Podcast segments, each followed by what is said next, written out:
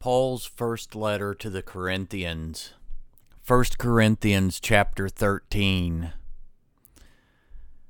Though I speak with the tongues of men and of angels, but have not love, I have become sounding brass or a clanging cymbal.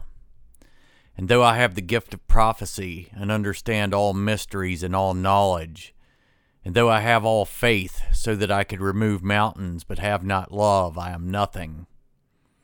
And though I bestow all my goods to feed the poor, and though I give my body to be burned, but have not love, it profits me nothing.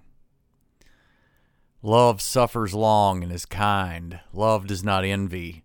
Love does not parade itself, is not puffed up, does not behave rudely, does not seek its own, is not provoked, thinks no evil, does not rejoice in iniquity, but rejoices in the truth bears all things, believes all things, hopes all things, endures all things.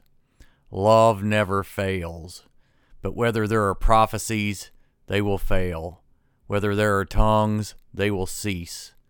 Whether there is knowledge, it will vanish away.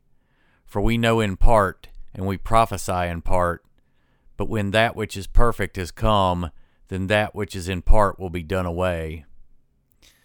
When I was a child, I spoke as a child. I understood as a child. I thought as a child. But when I became a man, I put away childish things. For now we see in a mirror dimly, but then face to face. Now I know in part, but then I shall know just as I also am known. And now abide faith, hope, love, these three, but the greatest of these is love.